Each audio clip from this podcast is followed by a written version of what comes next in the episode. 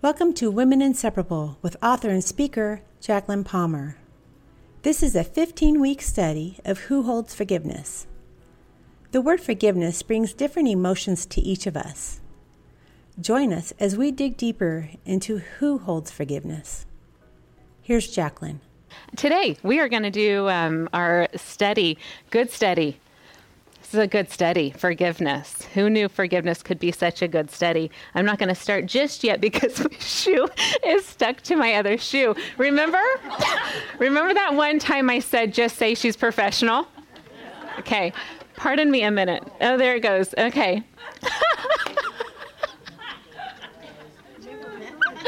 oh my gosh. Do we just like go home? this is hysterical. All right, we are going to get professional. We're going to get into scripture. oh, Lord have mercy. This is fun. Um, how about we do this? How about I say these words? Welcome to Women Inseparable. We are going to continue our study on. I, I've got no words. I'm going to say this. Let's pray. How's, how's that? We're going to begin today's Women Inseparable study on who holds forgiveness by opening in prayer.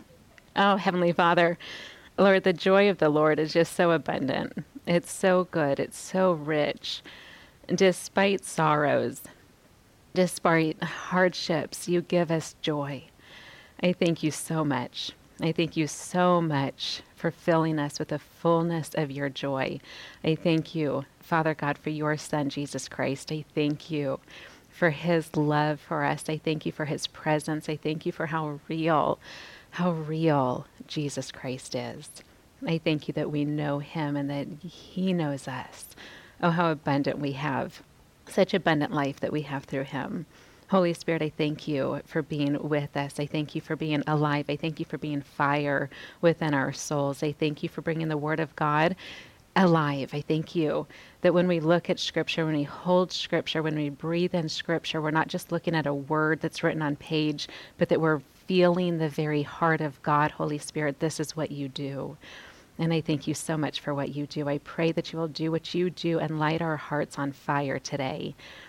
I pray that we look at old scripture and we look at new scripture. I pray that you will tie them both so fervently within our soul that all we can do is stand there and say, Jesus, Jesus is Lord. Oh, that it'll drip, drip from our words, no matter where we are, no matter what we're doing, no matter what we say, no matter what life brings at us. The truth of the matter is, Jesus is Lord, and this is our proclamation. This is what we stand on. Oh, Father God, we pray these words in the name of Jesus Christ. Amen. Isaiah. Isaiah. Yes, we will be in Mark, but we're going to start in Isaiah. Does that sound good? Isaiah chapter 65. Isaiah 65. My prayer this morning on my way here is that the Lord would help my voice be loud today because I know sometimes my voice is not loud. And for those of you that have felt the pains of my soft voice. I do apologize, and I am praying today that my voice will be loud and will carry. If it's not loud enough for you, come. Come forward, come sit in the front, come kneel before the throne, and I'll kneel with you, and we'll have a grand time in prayer with our Father. Um, but do feel free to move around at any point if you need to get closer, or if you need to get further, or if you just need to run. Do that. Isaiah Isaiah chapter 65. I want to read a small portion of Isaiah 65, then we're going to go to Mark. Isaiah 65, verse 1, it says, I was ready to be sought by those who did not ask for me. Always, when you look at scripture, whether it's your first time or your daily time in scripture, always ask your question who's speaking and who is the speaking to? This is our God. God Almighty speaking, and this is speaking to those uh, Jews called by his name. These are the Israelite nation that he's speaking to. So God is saying, I was ready to be sought by those who did not ask for me. I was ready to be found by those who did not seek me. I said, Here I am. Here I am to a nation that was not called by my name.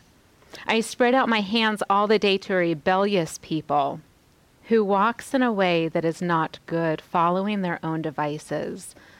A people who provoke me to my face continually, sacrificing in gardens and making offerings on bricks. I spread out my hands all the day to those who sit in tombs and spend the night in secret places, who eat pig's flesh, and broth of tainted meat is in their vessels. I spread out my hands all the day, God says, to those who say, Keep to yourself, do not come near me, for I am too holy for you. These are a smoke in my nostrils, a fire that burns all the day. Behold, pay attention every time you hear the word behold. He says, Behold, it is written before me, I will not keep silent, but I will repay. I will indeed repay into their lap both your iniquities and your father's iniquities together, says the Lord. These are harsh words. These are harsh words. God says to the Israelite people, there are people out there that are hungry for my name that have no idea who I am. Those people I'm going to call to, and those people I've got something for. You, you who say to yourself, I am too holy for others, vengeance is mine. I will repay. Do you see the contrast of his audience here. There are those that are going to hear the name of God one day and are going to come running, note to self, that's us. And there are those who are called and chosen to be the people of God who turn their nose to God because of their behaviors t- about God. Fascinating. I'm too good for you because I'm good in the eyes of God. Shameful. Shameful. In our study of who holds forgiveness, we see an amazing dialogue go on in Mark chapter 11. The word forgive comes up in this in this chapter in a very strange place and in a very strange way. This passage um, has been a confusion for a lot of people. In fact, some of your translations are going to include a verse that some translations take out. It's fascinating. So, what are we going to do today? We're going to read it because that's always fun to handle a challenge out loud, right? So, I do pray that the Holy Spirit's words, that His truth is spoken. Today, as we read Scripture, do not forget that contrast of Isaiah 65 because this is what we're seeing in Mark chapter 11. To get the whole scene, Mark 11, chapter 1, it starts by saying these words Now, when they drew near to Jerusalem, to Bethphage, and to Bethany, at the Mount of Olives, Jesus, so we know who's in the story, we know where he is, we know the scene. Jesus sent two of his disciples and said to them, Go into the village in front of you. And immediately as you enter it, you will find a colt tied on which no one has ever sat. I want you to untie it and I want you to bring it. Direct commands by Jesus to these two disciples. And then he sets up the whole conversation that's going to sit before them. If anyone says to you, Why are you doing this? Say to those people, The Lord has need of it, and will send it back here immediately. Note to self, remember what the Lord tells you to say, and say it.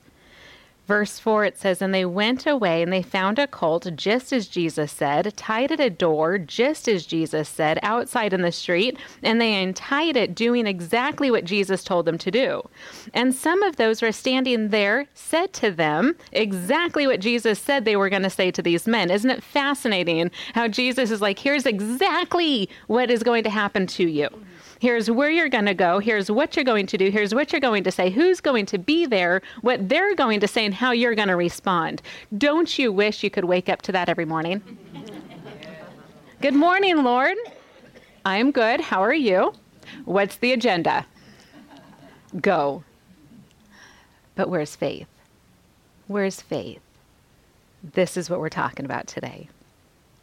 Verse 6 says, And they told them what Jesus had said, and they let him go. And they brought the colt to Jesus and threw their cloaks on it. And Jesus sat on that colt. And many people gathered around and they spread their cloaks on the road. And many others spread leafy branches that they had cut from their fields. And those who went before and those who followed were shouting these words Hosanna! Blessed is he who comes in the name of the Lord. Blessed is the coming kingdom of our father David. Hosanna in the highest. There were people all around Jerusalem, all around Jesus. A side personal challenge. We've talked a lot about Mark 4, about the four different seeds and the four different soils. Match Mark 4 with this chapter. This is just a bonus fun personal challenge for you. We see the effects of the four seeds throughout the book of Mark. It's fascinating when you look at that one seed that fell on the, the cement, the one seed that fell in the ground that got choked by the cares of this world, with the seed that fell on the soil and produced 30 fold and 60 fold and 100 fold. We see the effects and the end story throughout Mark and Matthew and Luke and John and in your chair today. We see the effects of the seed of God and what happens inside each and every person. Look at that. Consider those people, those many people that were laying down in joy over their Jesus coming into Jerusalem. What happened to their seed a couple days later? Consider the seed. Verse 11.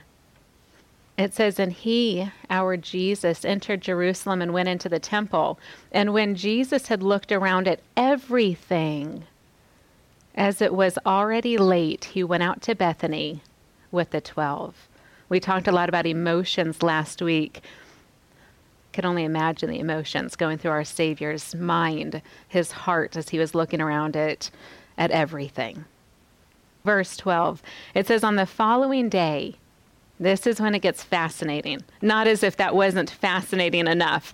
On the following day, when they came from Bethany, Jesus was hungry. And seeing in the distance a fig tree in leaf, he went to see if he could find anything, to find if there was anything on this fig tree. When he came to it, he found nothing. He found nothing but leaves, for it was not the season for figs. He just saw a tree on display, out of season, out of fruit. And he said to this fig tree, May no one ever eat fruit from you again. And his disciples heard it. Fascinating. Isaiah 56. Isaiah 56 is a powerful chapter for you to read as you read Mark 11 in your personal challenge this week. Read them side by side. Read Isaiah 56 and then read Mark 11 and then read Isaiah 56 again and then read Mark 11 again. And you may find yourself going back and forth and back and forth, and you'll see the beauty of the connection. And if you struggle with seeing the beauty of the connection between Isaiah 56 and Mark 11, here's what you do. Child of God, you open up Isaiah 56 and you lay it there and you get on your knees. And those of us that can't get on our knees, you put it on your lap and your heart is on your knees before the Lord and say, God, open my eyes. May I taste and see what your word is saying to me. Pray over scripture. Seek the Holy Spirit to open your eyes. Do you know what the Holy Spirit will do? He'll show up. He'll show up. You say, Well, I tried that. I prayed for a couple of minutes over a passage. I'm still stuck on it. This fig tree is one of my personal goals. By the time I get to heaven, I want to know the whole beauty of what God was intended in this fig tree. The fig tree is mentioned throughout entire scripture.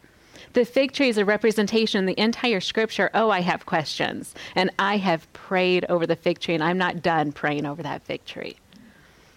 I will be praying over this fig tree until God's like, ta da! And then I'll see him face to face. Jesus sees this fig tree and he says, Never, never again will people eat fruit from you. We continue on in verse 15. It says, And they, Jesus and his disciples, came to Jerusalem. Powerful sentence. Much, much could be asked and thought about in that one little sentence, but it continues. It says, And he entered the temple. This is Jesus. He entered the temple and he began to drive out those who sold and those who bought in the temple. Can you visualize this? There's some physical responses happening. He overturned the tables. There's an emotion being displayed. He overturned the seats of those who were selling pigeons. There's an emotion on display. And he would not allow anyone to carry anything through the temple. Can you see Jesus' body, entire body being on display in the middle of this temple? Not standing there. Oh, holy am I. Turn your tables over. He is literally causing the scene, not letting anybody in, anybody out. His whole body is being used for the protection of this temple. Verse 17, it says, And he was teaching them and saying to them, and I love the tone that I hear in my voice. Have you ever, mom, used your whole emotion, your whole body to get your child to do something, and then you taught them a lesson? What tone are you using? Did you instantly go back to, well, let me tell you something? I would really like you to take out the garbage without being asked. Thank you and have a good day. There's a little bit of a mom tone that comes out after a little bit of mom expression. And it's the, the whole, that's why we're moms, isn't it? Jesus came to present the, the fatherly love of God and he's cleaning out his temple, and his whole body is being used to clean up his house. And he teaches a lesson. There's a tone there that is not soft, there's heart and emotion in what Jesus is saying. And he's speaking to the chosen Israelite nation. That adds even more emotion and he's quoting specifically Isaiah 56. He's quoting a very familiar passage to people that preach this passage but refuse to see it. There's passion and emotion in the way our Jesus is teaching, and he's teaching them, and he's saying to them these words Is it not written, My house shall be called a house of prayer? for all the nations. But you, he says to the chosen Israelite nation, you have made it a den of robbers. The response? The chief priests and the scribes heard it and were seeking a way to destroy him. That's quite the response. They refused to see who they were. It's almost as if they were standing and they're saying, Don't come near me, Jesus.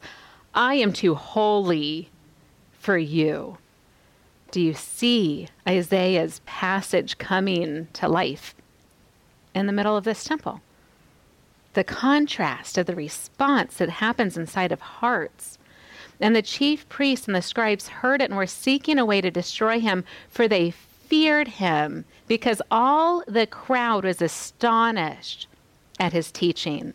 And we go back to that crowd that was crying, Hosanna, Hosanna. Hmm. Verse 19 And when evening came, they went out of the city. Here we see the contrast. We've got one group of people. We're going to see the other group of people. I pray you see where you are.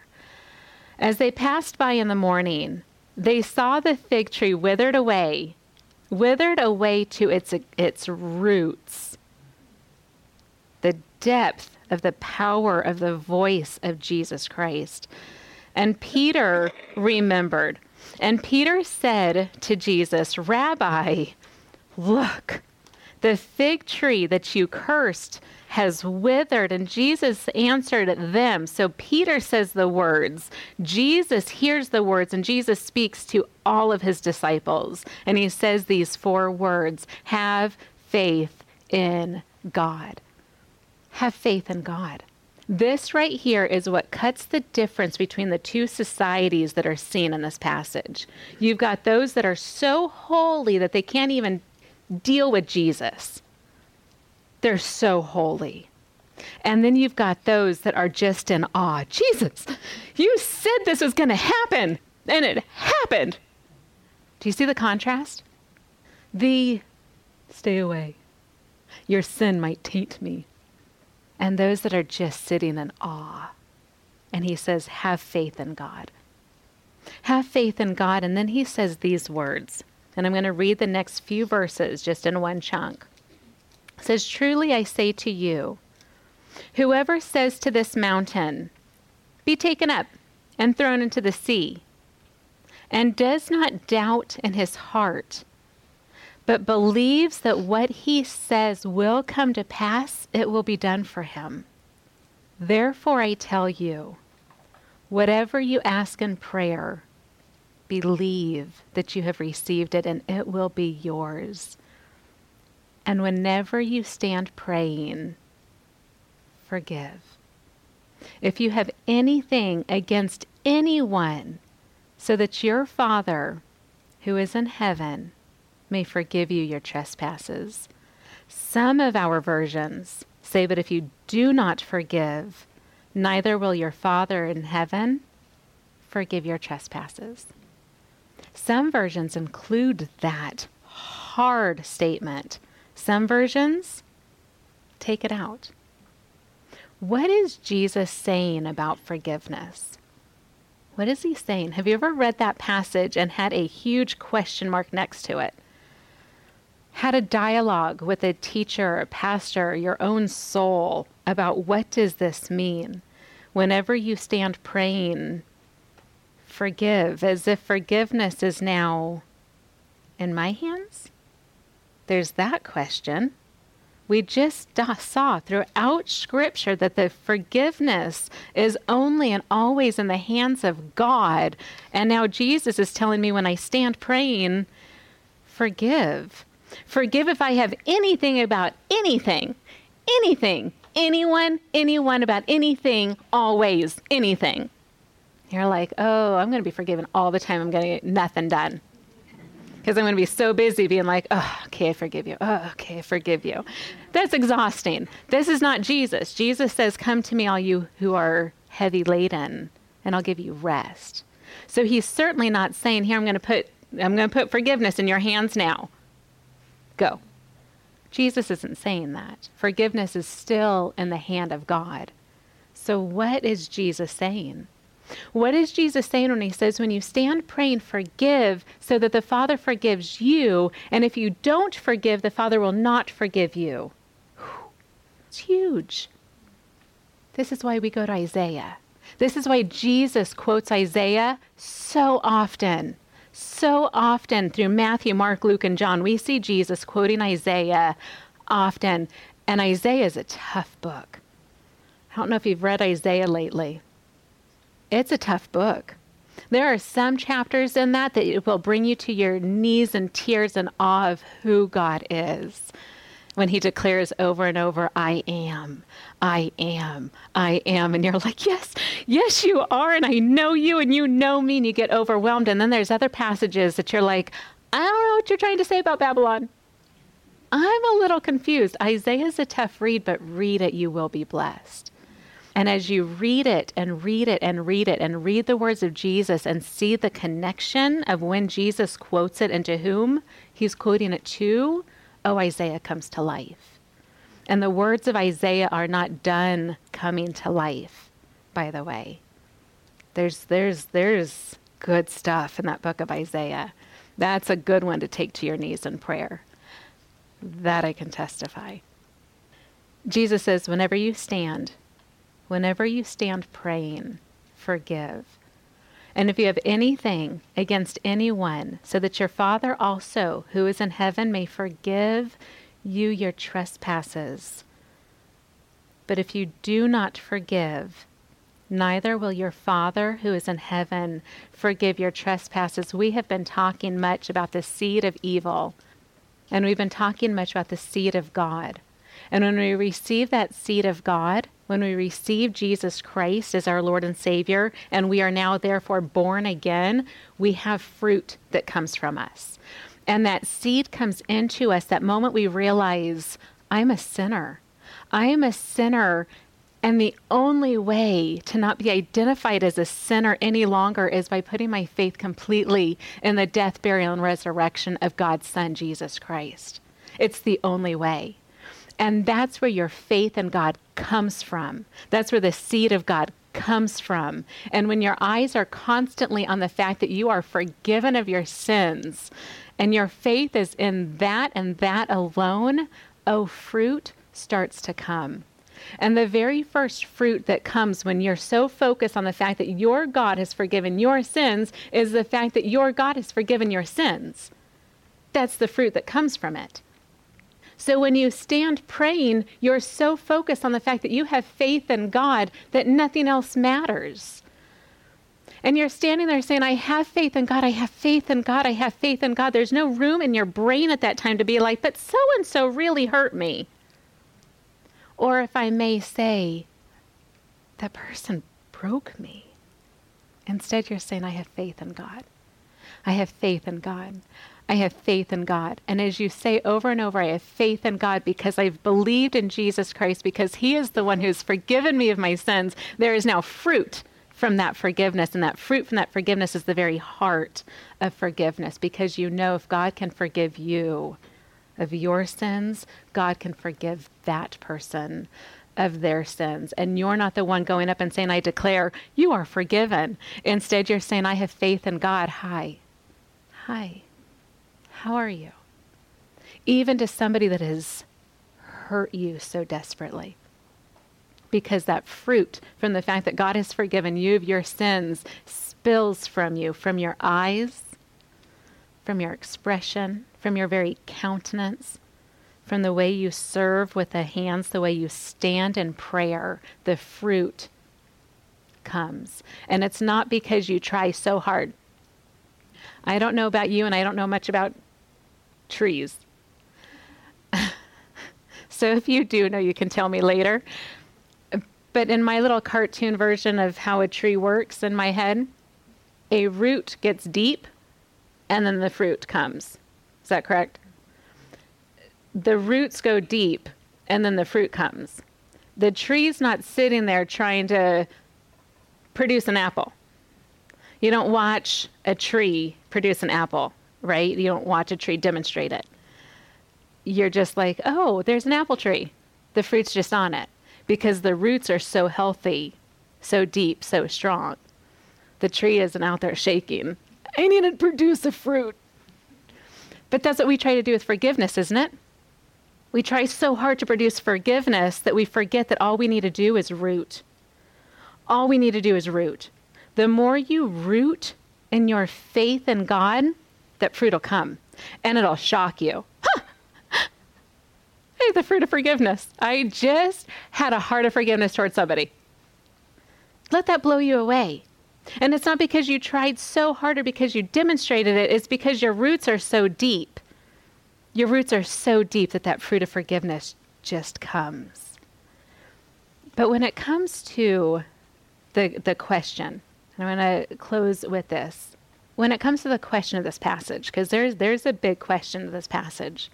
When you stand, forgive, have that heart of forgiveness. Let the forgiveness of God spill out of you because your roots are so deep. When you stand, pray, forgive. Have that heart. Let the fruit of forgiveness come so that the Father will continue holding your forgiveness. But if you don't, neither will He. Is that a warning to us? I don't know. Look at what Scripture says. Will you join me back in Isaiah 65? We started this in Isaiah 65. We read the beginning part and we read about the Israelites and how holy they were. How they were so busy doing all their different sacrifices. They were doing all kinds of sacrifices. They were doing kind of a little bit of a gross sacrificing systems going on and declaring to others, I'm holy. This is why I'm doing this. Stay away from me so you don't taint my holiness. This is what we're seeing. And Jesus is speaking to his new believers He's speaking to the new way, the new truth, the new life, and he's explaining the new, the new mindset to his new believers. Do you see the contrast of the old way and the new way? And he's saying to the new, all you need to do is have faith in God. I don't need sacrifices. I don't need behaviors. I don't need rights. I don't need laws. I don't need anything. I need you to have faith in God. That's it. Have faith in God. That's it. That's it. Here's why Isaiah 65, verse 13. Isaiah 65, 13. Listen to what the Lord God is saying.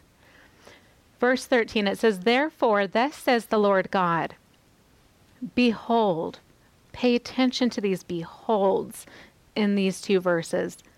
He says, Behold, my servants shall eat Sweet friend, we talked about serving last week. Are you a servant of the Lord Jesus Christ? Are you a servant? Do you get what is in your hand and pour it out before your God? Are you a servant? If you've believed in Jesus Christ as your Lord and Savior, the answer is yes, you are a servant of Jesus. Serve him with what is in your hands to serve. He says, Behold, my servants shall eat, but you you who are so holy that you can't even process my son Jesus, you shall be hungry. Behold, my servants shall drink.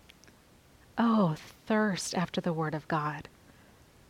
Behold, my servant shall drink, but you, you who are so holy that you can't even look at somebody else's sin, but you shall be thirsty.